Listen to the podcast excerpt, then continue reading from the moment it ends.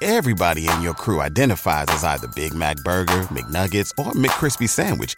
But you're the Filet-O-Fish Sandwich all day. That crispy fish, that savory tartar sauce, that melty cheese, that pillowy bun. Yeah, you get it. Every time. And if you love the Filet-O-Fish, right now you can catch two of the classics you love for just six dollars. Limited time only. Price and participation may vary. Cannot be combined with any other offer. Single item at regular price. Ba-da-ba-ba-ba.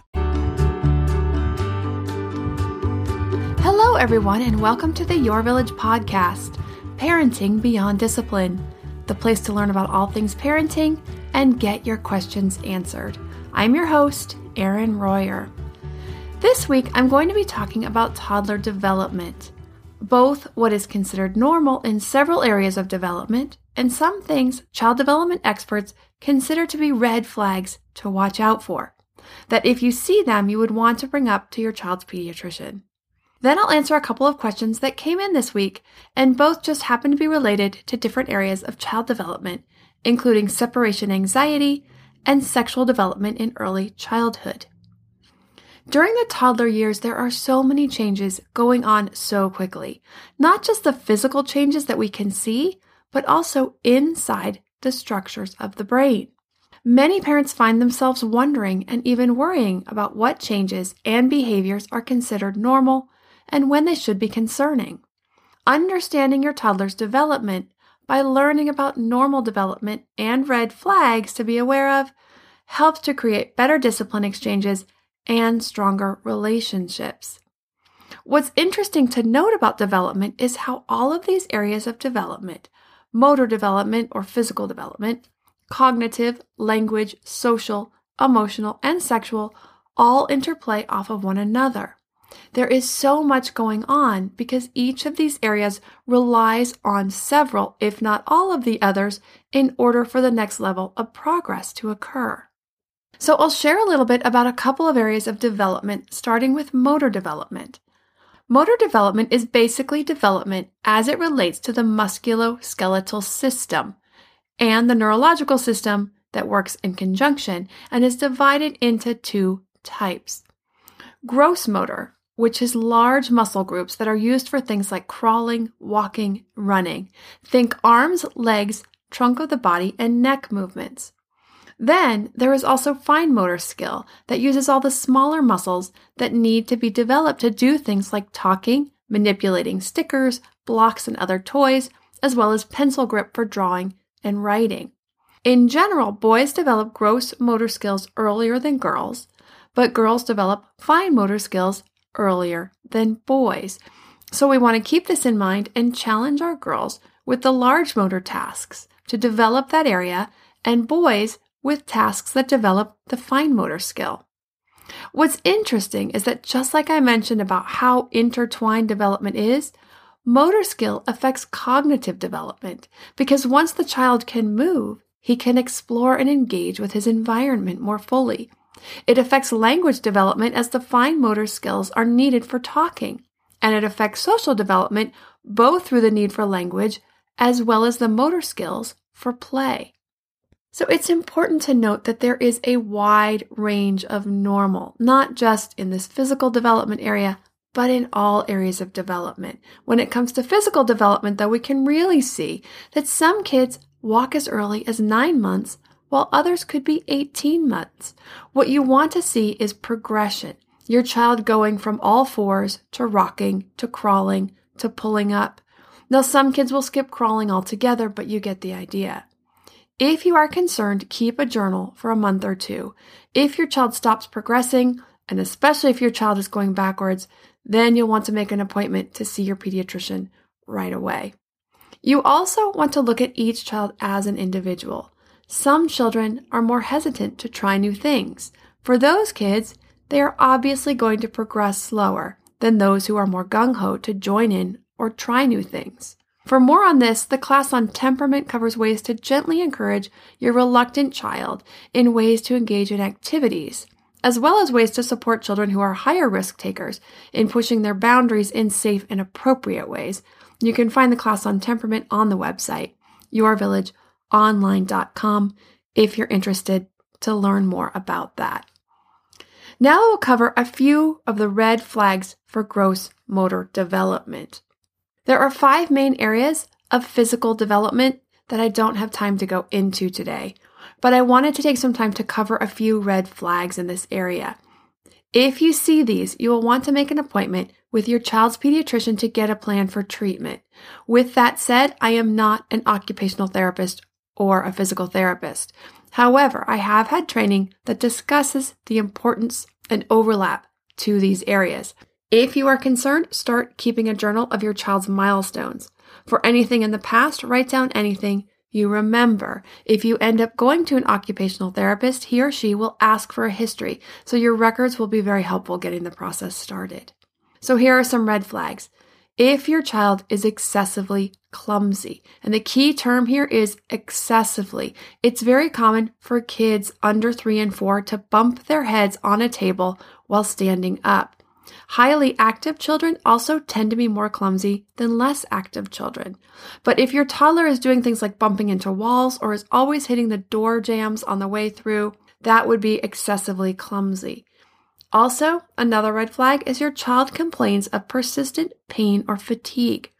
These two could be an indication of a sensory processing problem, which stems from an issue with the vestibular system. This system regulates the sense of movement, the body in relation to the ground, such as speed and movement through space without falling. The information comes from the inner ear, so a child who struggles may tire easily and be overly clumsy.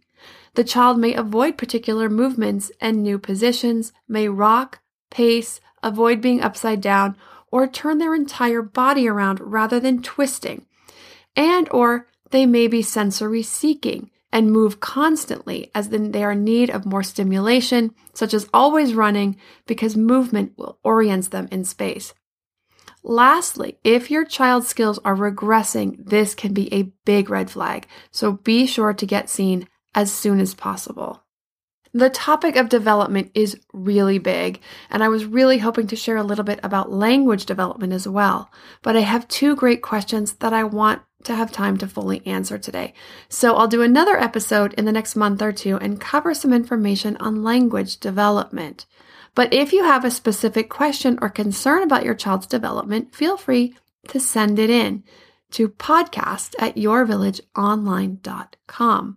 You also can see the new class on the website, Your Developing Toddler, which covers these six different areas of development: fine and gross motor, cognitive, language, social, emotional, and sexual development, including the expected milestones by age in six-month increments for each of these areas, red flags to watch out for in each of the areas, and ways to support and work with your child's development in these areas such as the gross and fine motor, social, emotional, and the cognitive and language development.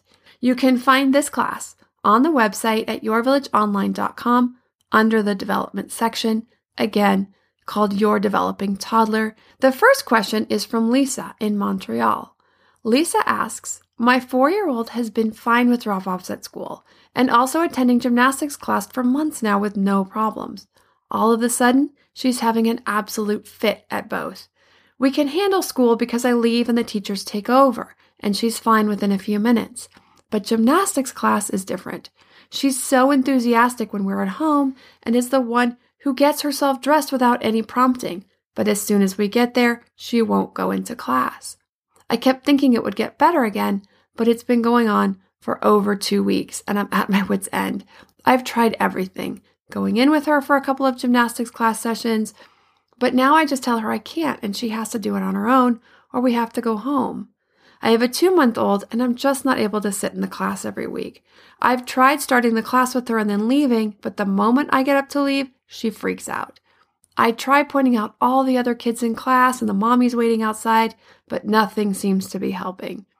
I don't know what to do other than quit gymnastics for now and try again, but she used to love it and is just so excited while we're at home, so I hate to do this if there's a way to work through this. Please help. To me, there is nothing more important than my family's health and well-being. We all know the quality of the air in our home is important. But did you know indoor air quality can be up to one hundred times dirtier than outdoor air? I've got to tell you about Puro Air. In thirty minutes, this device will remove allergens, dust, smoke, dander, and gases from the room. Puro Air uses a stronger filter called a HEPA fourteen that filters pollutants at a microscopic level and is backed by scientists from Harvard and M I T. In laboratory studies, users saw noticeably cleaner air in just thirty minutes. When it comes to babies and children, there's nothing worse than dealing with a cranky baby or child who can't sleep because of congestion. Air purifiers can help reduce congestion and improve immune system function to fight those winter colds and flus. I use my Puro Air purifiers to clean the air in my home, especially in our bedrooms while we sleep. It has a quiet, relaxing hum and cleans the air from pet dander, allergens, viruses, dust, mold, odors, and contaminants. It has four levels: low, medium, high, and sleep, and four different timer options, so you can customize it to your home and your needs. Check out Puro Air at get puro air dot com. That's G E T P U R O A I R dot com. Puro Air is the only air filter that uses a HEPA fourteen filter. That's get puro air dot com. Hey, Parenting Beyond Discipline listeners. Ready to create a home that fosters love, warmth, and style?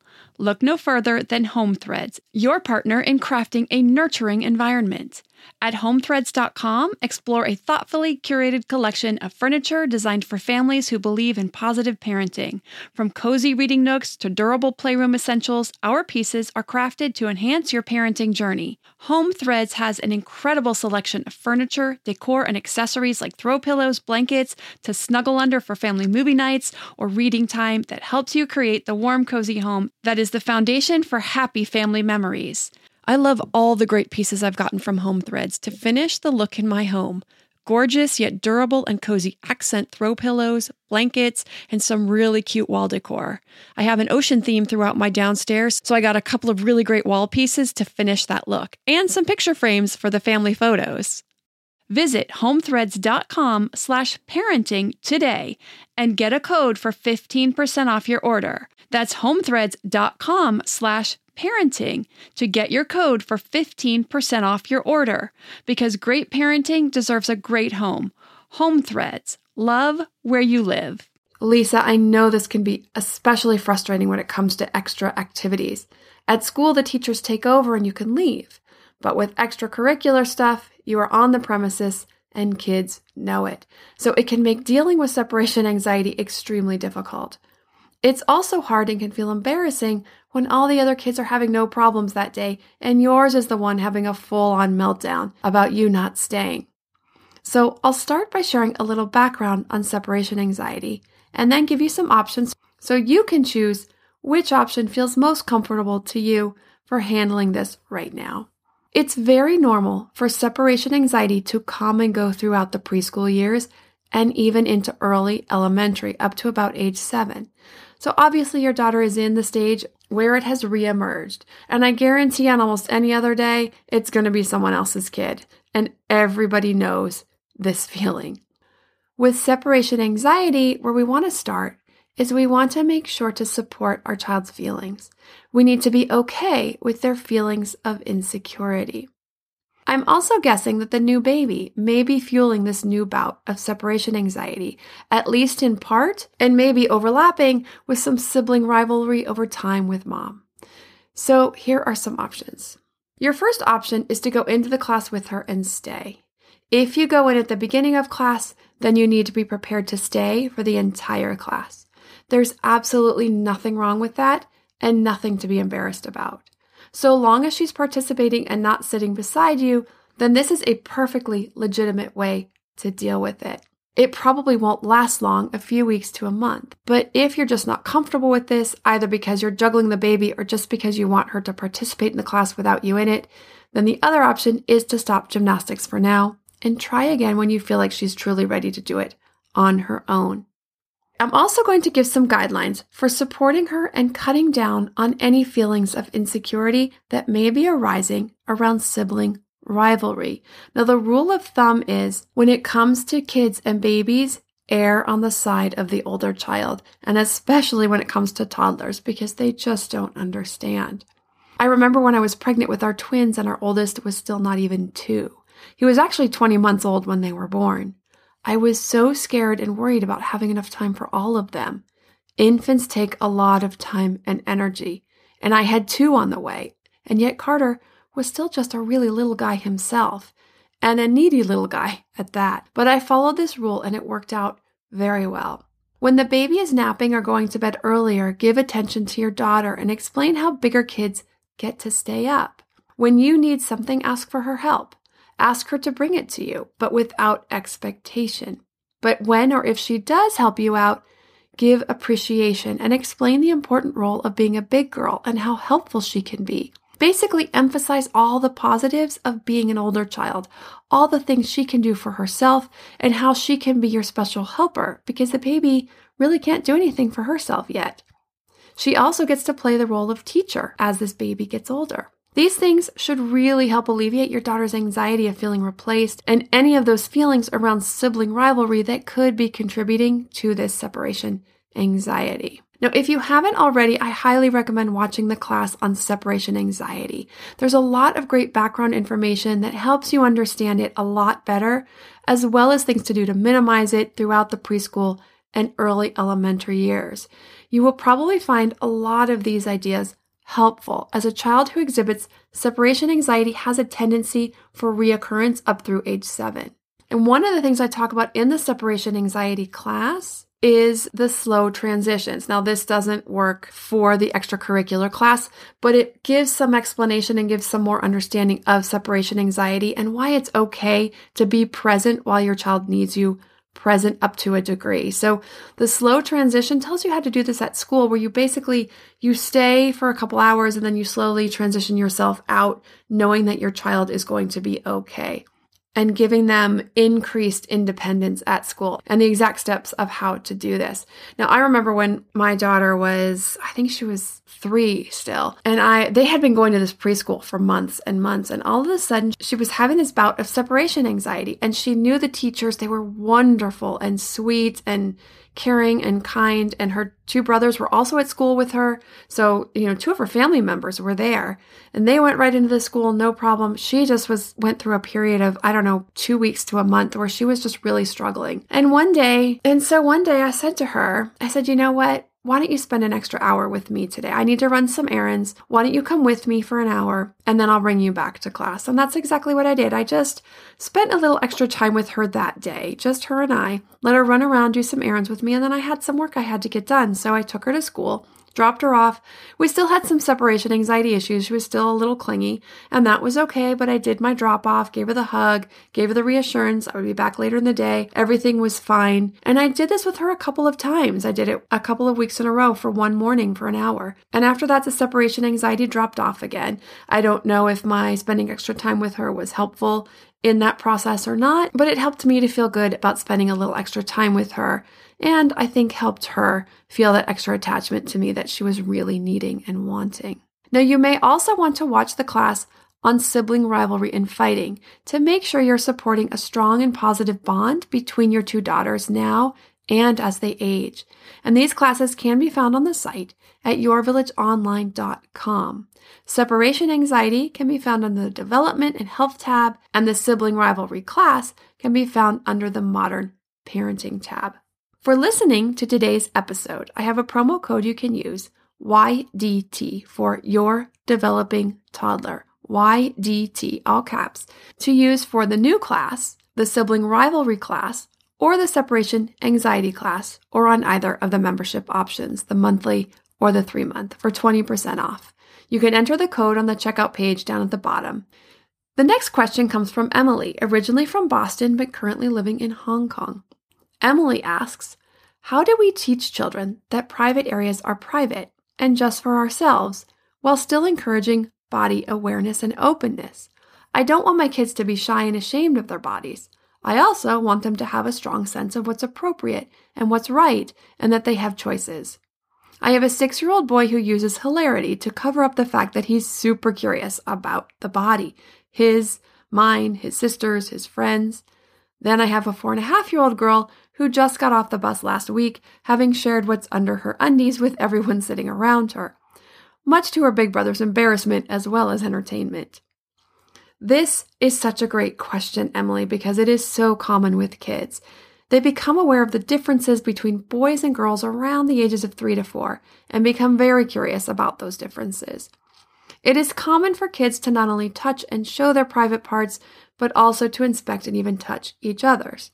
And I love your attitude because it is so important to teach societal norms and expectations, but without shaming and while keeping those body positive messages in place. So when sharing our expectations around sexuality and societal norms, we want to keep the attitude in our mind that we are teaching and coaching just like it's any other social rule.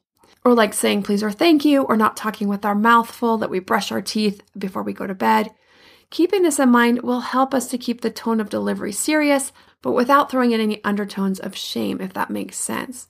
So we teach and then expect our kids to remember to say please and thank you, but they forget sometimes. The same thing goes with teaching about keeping private parts private. We teach and coach, but if they forget in a moment of silliness, we remind of the rules just like anything else. So I'll share the general guidelines for coaching younger children about the social norms of private parts. First, it's really important that we always use the correct anatomical terms for private parts, penis and vagina. Using cutesy names sends the message of shame and secrecy around sexuality. So to keep the lines of communication open as they get older and have questions, we need to lead the way by showing we are confident in talking about these things, even if we don't feel confident inside, and that starts with using these proper terms. As I alluded to already, when our kids do something that is inappropriate, just like talking with a mouthful of food, we correct and coach. We remind them of the rule. So for your son, you could say something like, I know you're really curious about the differences between boys and girls, or men and women, and I'm happy to answer any questions you have. But remember, your penis is a private part, so that's not something we show to our friends. And actually, you could use something very similar for your daughter. And I just have to share an anecdote from when I was a little girl. I still remember this, and I don't know what I was thinking or why I did it, but I was six. You know, I pulled up my dress and pulled down my underwear and told him to look under the table. I don't know. I don't know why I did it. You know, no adult ever found out. No one ever spoke to me about it, and I never did it again. So obviously these behaviors are extremely normal. Now, for any parents who are also wondering, because this is quite common, young kids like to explore their genitals sometimes. So the way to help kids keep healthy attitudes about their bodies is just to invite them to go to somewhere private, like their own bedroom, rather than in a shared family space. This way, we're letting our kids know that it's okay to explore their bodies, that it's just for them, but then we're setting the boundaries around it, that it's not something that we do around other people. Most of the time with little kids, they'll just stop and move on to doing something else. And Lisa and Emily, if you have any follow-up questions or any of my other listeners have parenting questions, please feel free to send it in to podcast at your village online dot com. To see what episodes we have coming up, you can go to your village online dot com. slash podcast. And don't forget, you can use the promo code Y D T for the new class Your Developing Toddler under the development tab on the website, or the sibling rivalry class or separation anxiety class as well, or either of the monthly options for twenty percent off. Thanks for listening to this episode, and see you next time.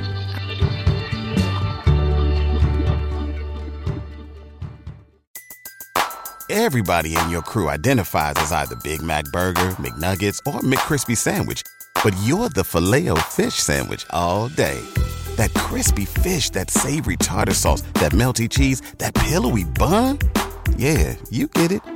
Every time. And if you love the Filet-O-Fish, right now you can catch two of the classics you love for just six dollars. Limited time only. Price and participation may vary. Cannot be combined with any other offer. Single item at regular price. Ba-da-ba-ba-ba.